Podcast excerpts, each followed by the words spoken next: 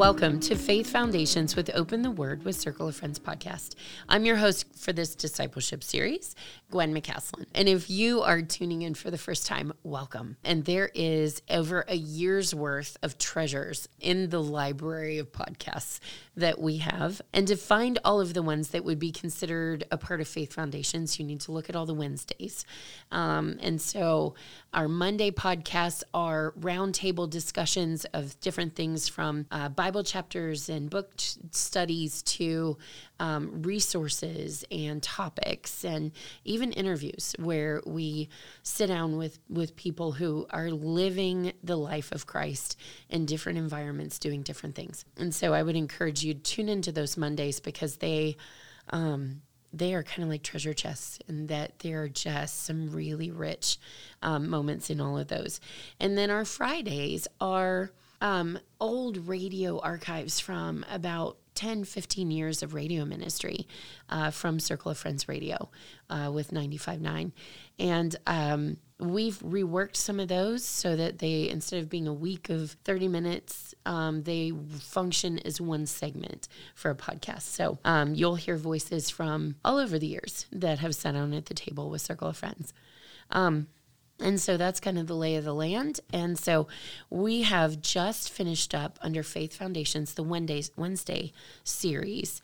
Um, we have just finished up Old Testament survey. And so we are at the 400 years of silence in between the Old and the New Testament. And I'll be honest with you, I am not sure I have ever sat under a sermon that really talked about this period of time.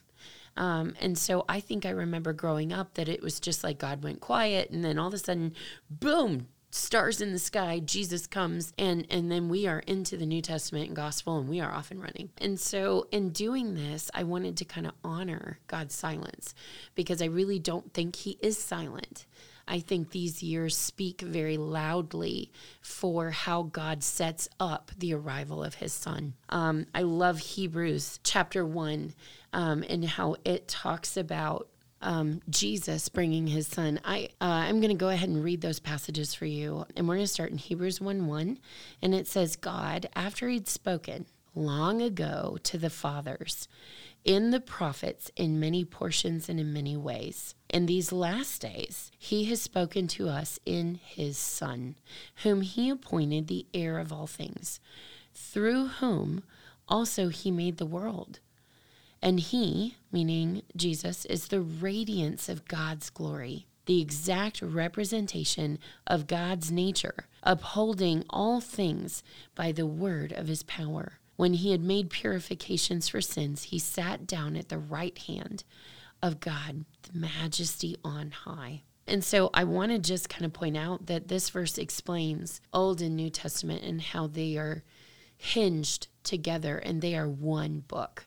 Um, and so that's kind of my heart for this is to tie the Old and the New Testament together for you guys a little bit better because growing up, um, I honestly like the Old Testament was its thing and the New Testament was its thing, and I didn't understand that they um, they literally the New Testament grows out of the soil of the Old Testament.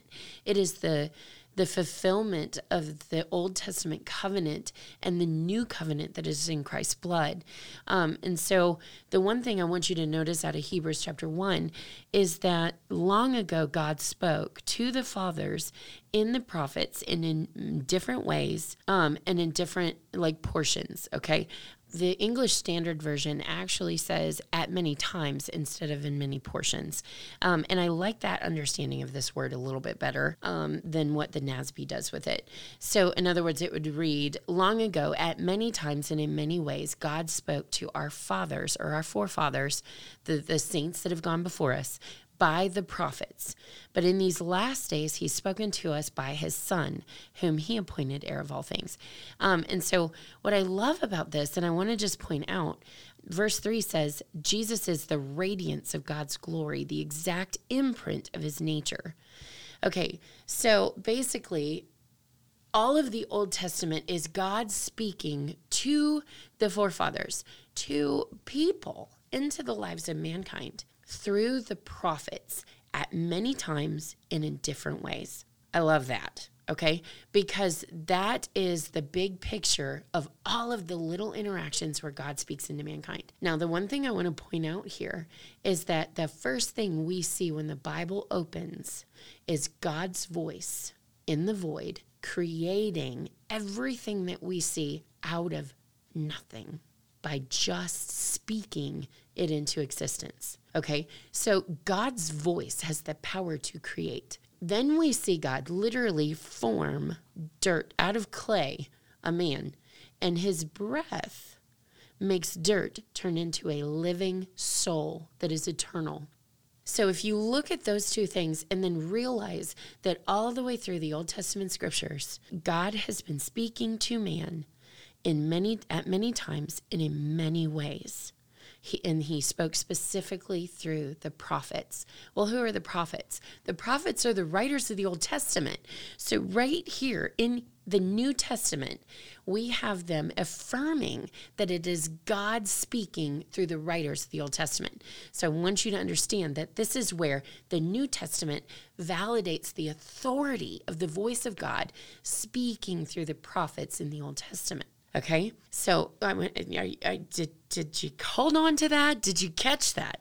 Because this is where you should start getting very excited. Um, because the New Testament validates the authority and the voice of God in the Old Testament. Okay, now the next thing I want you to see in this passage with Hebrews is that Jesus is the radiance of God's glory. Glory, you can substitute this definition if you want. It is the revealed essence of who God is. So in other words, it's it's that moment when God in his fullness is just exposed. In other words, where God just shows who he is. And it's this revealing of the fullness of who God is. And so it's a very it's a it's a hard concept, but it's it's this idea of this moment when it's just revealed. It's like it's like whatever's been covering or obscuring it is just pulled back and you can get a glimpse of the fullness of who God is. Okay, that is what it means with glory. And so anytime you see the word glory, the definition I sub in there is it's the revealed essence of God. Okay, so let's read the sentence. He is the radiance of the revealed essence of God. And the exact imprint the other word that's kind of used here is he is ex- the exact representation of his nature or the exact imprint of God's nature. So, okay, let's make the sense of this, okay? All right. So, God speaks everything into existence, literally carves Adam out of the dirt, dirt, breathes into him an eternal living soul. Then we see him walk in the garden in the cool of the day with Adam and Eve in actual fellowship and community where God speaks and walks with man in the garden. Okay. Now, some of you old school, you are thinking about that song about in the garden with Jesus, and he walks with me and he talks with me. Um, and I want you to think that way because that is the heart of the Father. That is the heart of God. So, okay, so that's God. And then I want to do a separate podcast on this because it will blow your mind.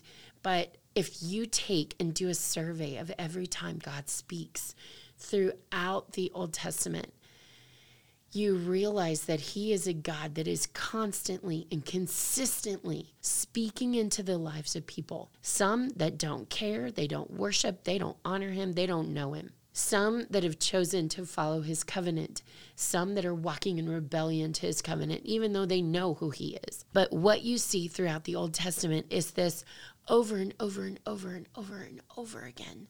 God speaks into the lives of man. But that's not good enough. Okay. So we get to the end of the Old Testament, and Hebrews tells us that God changes his tactic when he sends his very son. So he literally sends the exact representation of himself. He sends a part of the Godhead to live and dwell among these people that he created so that they can experience Him in a new way and fully understand who He is. So, you want to know why Jesus lives life for three years with 12 men 24 7.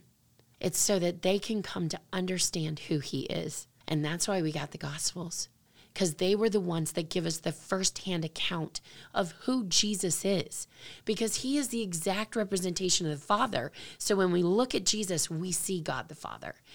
That is something that I'll be honest with you, I missed growing up in church. I missed that Jesus is the exact representation of the Father. I had them as two separate things like God was distant and he was cold and he was judging and harsh. And some of that was because I thought that's what the Old Testament was always about. God was always telling them, get right or I'm going to punish. You know, get it together or this enemy's going to come over here and, and he's going to do this to you. And if you've listened to some of the Old Testament surveys, especially the later prophets, you're going to understand that I've come to see that every single warning that God gives his people is a mercy moment where they can hold off his judgment. And then there's some that are to the point where he's like, listen, I'm telling you what's coming. Because you've not listened to me, it's now too late. But here's hope. Here's hope. I'm always going to preserve a remnant.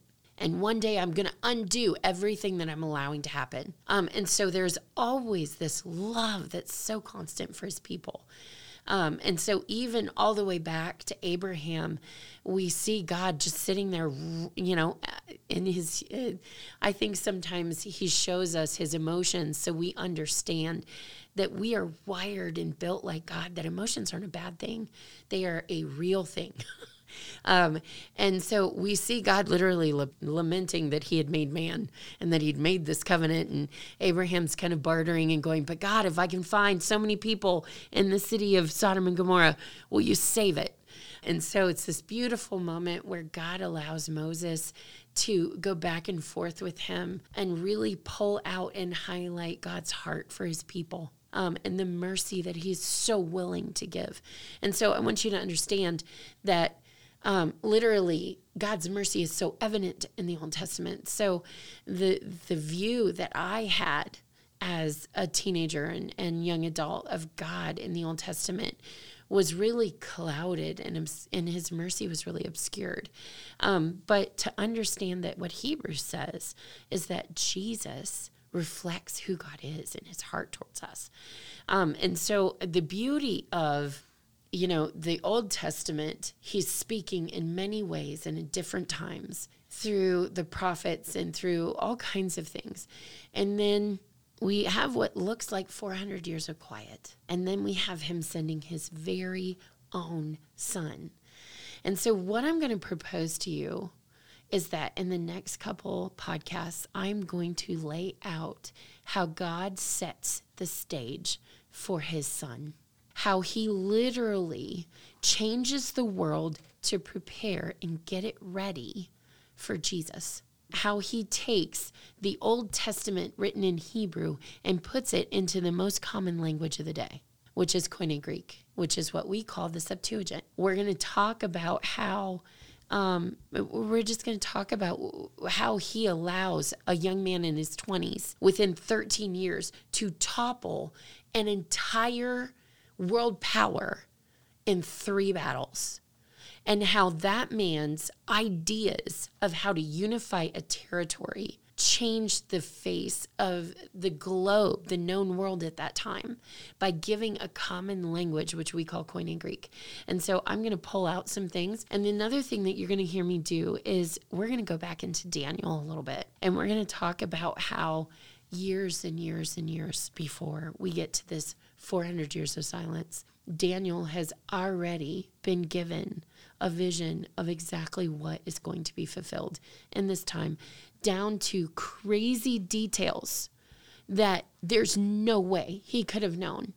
Such crazy details that scholars have argued hard about the authority, about the accuracy of the timeline of when Daniel was written.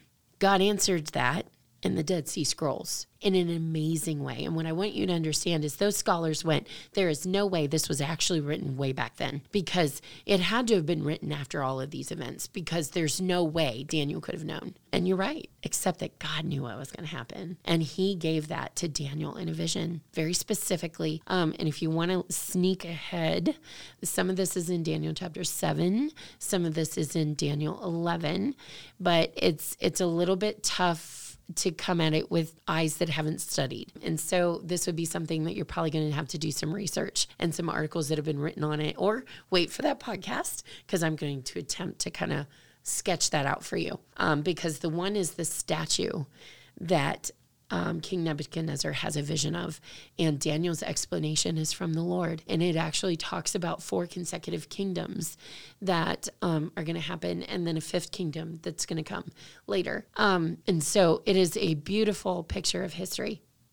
Now, the one thing I'm going to tell you right now, spoiler alert, um, is that the Dead Sea Scrolls blew apart every argument that these specific scholars had where they were defying that Daniel could have been written way back when it was supposed to have been written because we know exactly when those scrolls were placed in there in the Dead Sea Scroll to, um, caves. Um, we know exactly when that happened. And so, in order for a book of Daniel to have been included, it had to have existed before the date we know scrolls were put in there. Um, and so, what that does is that blew their argument out of the water because all of those Dead Sea Scrolls were put in there far before the events prophesied actually happened. And it gives us a for sure moment that we know Daniel was written before this date. And I'll explain that a little bit more when I get to really expand on um, this this these years for you guys. We're also going to talk about the apocrypha and why certain books are not included in the canon. And you're going to notice if you've grown up Catholic or have ever looked at a Catholic Bible that there are apocrypha books. Um, first example, you will see First and Second Maccabees. And I grew up just um, I, I grew up where we didn't talk about the importance of the Maccabean revolt at all. And so I had no idea the significance of it. Um, and I'm just going to put another teaser out there for you guys. Do some research on the Maccabean revolt because what you have is a devout, God following man with several sons who, because he knows who God is, he takes a stand. Um, and so I think it's got a beautiful message for us today um, in the fact that his sons, in consecutive order over the next couple years, you have the, the Maccabees and you have the Maccabean revolt. And within three years, they managed to take back Jerusalem and take back the temple and reestablish worship for the Jews. And so it's truly an amazing story. So much so that we actually see in the Gospels, Jesus honors Hanukkah, which is the um, the Jewish festival that comes out of that three year war to take back the temple and Jerusalem. And so, uh, yeah, anyway, so it's just there's some beautiful things I'm going to actually bring out a bit more and explain a little bit more in depth. But I want you guys to understand that this period of time is not quiet. Um, it is full, it is jam packed, full of things that set the stage for Jesus to come. Um, and so that's what I want you guys to understand. And I want you to understand that the Old Testament is so. Uh, it is so connected to the New Testament that you cannot read one without the other. You can't. It, it's very much so. I want you guys to understand that the New Testament only makes sense with the Old Testament as its context because there's so much dovetailing and so much of the Old Testament is being explained by the New Testament writers to the church, to the people that are following Jesus. Um, and so the predominant scriptures that the new church had was the Old Testament. And I don't think I always realized that growing up. And I don't know that a lot of the church does either. That that Old Testament canon was their scriptures. And then added to that what the apostles were writing the gospels that were coming out that there was those firsthand accounts of the life of christ and everything they had seen and heard. Um, and then you have beautiful passages coming out of the gospels where you know um, where a writer will say if we wrote down everything that jesus said and did you couldn't contain it in all the books. You know and so this idea that they really they really agonized over what they were including um, because of the purpose for each of the gospels. Um, and so uh, you know and then it filters on through to each of the the writers of the rest of the old testament or the new testament.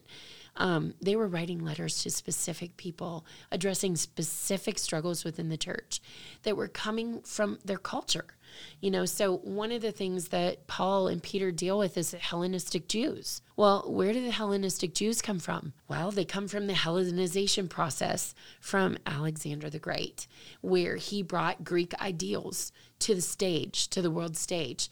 And within a short period of time, the entire known world all of a sudden became bilingual. And so that brought with it all of these thought, the Greek thought to things. And so literally it Hellenized. And there was a whole group of Jewish scholars that bought into that. Um, and so, buying into that, you had a division within the Jewish scholars, which eventually leads to the Sadducees and the Pharisees, which is Jesus's day and age. And so, I think you can feel this, can't you?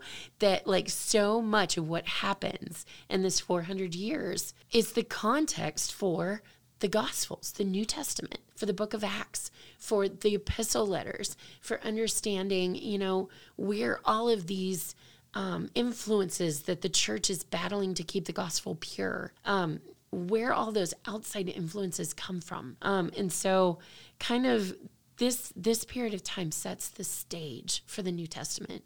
Um, and so, I really want to try to make sure I'm doing that justice. Um, okay, I think I've got about five minutes for today. And I'm like, oh, I want to include stuff, but I don't. You know, it's this teaser type thing. But the biggest thing I want you guys to understand um, is that I am not a professor. And so, um, this is just stuff that in me searching out, like, oh my goodness, what happened? Um, these are just things that honestly have just lit a fire in me. Um, things that I just find are so it's amazing. It's just absolutely amazing how God set the stage for Jesus coming, for sending his own son. Um, and we'll talk about Herod. We'll talk about um, that he is a king who made himself the king of the Jews and how um, the Jews didn't like this. And they didn't like it because he was not of the line of David. Um, and so to have a king that wasn't of the line of David, he was a usurper. He was not meant to have that role. And so um, that leads to Herod's hypersensitivity to the prophecies that come around Jesus' birth, which is the context for why he sends out an edict to kill all children, all male kids, two and under. You know, which just sets up why Jesus and Mary and Joseph flee to Egypt. And so, any case, there is just so such rich uh, context in these 400 years. And so we will go through them. Um, there's a really interesting story with a guy named Epiphanes that we'll talk about. Um, and so, and and we'll also talk about some biblical prophecy around him um, back from from the book of Daniel. And so, there's a lot of key historical pieces, people, and places that we will talk about. But the biggest picture I want you guys to understand is um, I want to go back and just connect for a little bit, and I'll do this more in another episode. But what we have just walked through at the end of the Old Testament is the the promised land that Joshua marched the nation of Israel into, and the land that they were told to literally go in and occupy, take it over. Um, they didn't fully do that. And so they left enemy in the land. And so we have all of these extra people within the land that they fought. But then because of their disobedience, the Lord raises up different people. Like in the story of Jonah, we have the Syrians. Um, and so there's a lot of time period where the nation of Israel is in the land, but they're not the governor of the land. And you got to remember that the height of Israel is under Solomon. They have the glory days of Solomon, where he builds this massive, beautiful, embellished temple to the Lord. The palaces, everything is covered in gold. Um, you know, they're the height of peace there's diplomacy happening from every nation under the sun because they are all coming to marvel at the wisdom God has given Solomon. And so he is amassing wealth like crazy left and right from all these different places. Um, they are in their heyday as a nation. Um, arts are flourishing because the nation's at peace. There's nobody that stands a chance and they all know it. And so they have all sought peace or um, they've sought diplomatic relations. And so they've sent a daughter to become one of his wives or his concubines. You know, they've done things to kind of build their connections to Solomon.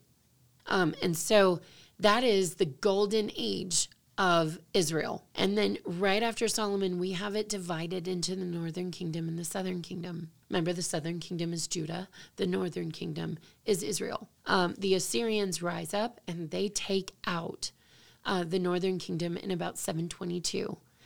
Now, when they do that, it, it was prophesied beforehand and it's followed through. It was fulfilled they were told that unless they repented and got rid of all of the worship of all of the other gods in the land that he would remove their kingdom and they would never see, they would cease to exist. And so that has been fulfilled even to today. Um, and so they have never had a king from that point on from those tribes from the tribes of israel. Now judah survived a bit longer about 150 years more um, before they were conquered by Babylon. And so, you know, we ended the Old Testament with them actually kicked out of their land. Um, so they weren't even allowed in it with other another country ruling it. They were kicked out of it for 70 years. And then we have the decree that was sent from the Persian uh, emperor. And then they're allowed to come back home and they're allowed to build their temple again that's been destroyed. And remember, it's it's not going to be as good as Solomon's temple, right? And so they are in the awareness that they are what they're building is less than. And so the people become disheartened and for about 10 years they stop building the temple until Haggai is sent a message from God to tell the rulers, "Hey, you're living in these great houses. What happened to mine?" Um, and so basically, God confronts them on the fact that they're living in nicer places and his house is in ruins and not finished. And so um, basically, like Haggai's job of the entire book of Haggai or Haggai, however you want to say it, is to literally like motivate the people, get your act together, let's finish the temple. Um, and so the temple's finished. Um, the temple's finished in about 516 BC. Um, and so that's about the end. So we we close the Old Testament with a temple, okay, and sacrifices are up and running again. But remember, Solomon's temple is the one that they had before, and so you know what they were fun- was functional, but it wasn't anywhere near what they had had before. And actually, to such an extent that here's another of those context things comes along Herod the Great, and he is into building projects. And so, one of the things he does is he takes that very humble temple and he starts adding to it. And so, literally, what we have at the time of Christ is we have Herod's temple. And so, understand that that we first temple is Solomon's temple in all of its glory. It was designed by David, who was hard after God. And so the plans and everything were David's. And then his son, Solomon, is the one that built. Um, and God provided all of the resources for it to be extravagant, truly extravagant. The second temple was very humble and means until Herod comes along. And remember, he is not a direct descendant of the Jews, um, but he wants to be that king of the Jews. Um, and so there's a little bit more that we'll talk about in play, culturally speaking, too, because there was a lot of fighting over the high priest position in in the nation at the time. And so you had just a lot of key pivotal things at the point. Um, and the other thing I want to kind of mention is that in Jesus's day and age, that high priest and the Sanhedrin ran a lot like the mafia, um, and I'm just going to throw that out there. Um, and so they they would you know do hits on people, and all kinds of things would happen. So um, and I think if you've watched The Chosen, you would have seen just pieces of that happening. Um, any case, uh, I I want to kind of throw one more thing out here. Um, and so you have Herod at that point building a new temple, uh, or not a new temple, but dolling up the temple so that the temple we see in the New Testament is actually Herod's temple, is what it's called. But it is that that temple remodeled that they built at the end of the Old Testament. Okay, so that is all for today. I am leaving you with a bunch of teasers, and unfortunately, you're going to have to wait a week. for the next episode. But we're going to go back and I'm going to draw out and kind of explain a lot of what I shared today um, in depth in over the next couple podcasts. And we're just going to have some fun. Um, but the biggest thing I want you guys to realize is that 400 years of silence, God is at work even though he's not speaking to his people for a time, you can literally just realize that this is God's dramatic pause where he's behind the scenes, moving things around in his providence. And so the thing I want you to understand is we sit in another season of that, waiting for certain things to happen on the world stage, waiting for prophecy to be fulfilled. And God is just as work just as much at work in the background through his providence establishing exactly what he wants to have happen happen. And so i think a lot of times we have felt very like the world is out of control and all of those things. And i would just tell you dear friends take heart. Take heart because god has never set aside his providence his power his sovereignty or his control. And so everything that looks out of control answers to his ultimate plan. And so, whatever we see, whether it is the big armies attacking others and, and different things like that, remember that in the Old Testament, they saw the same thing. And God rose, ba- rose up Babylon to take out Assyria, um, to rescue the nation of Israel from Assyria's grip, the Syrian grip. Um, God does the same thing. Um, and so, everything that we see on a world stage, we need to understand that God's providence is like a golden thread stringing history together. Um, I'll leave you with that, and I'll see you next time.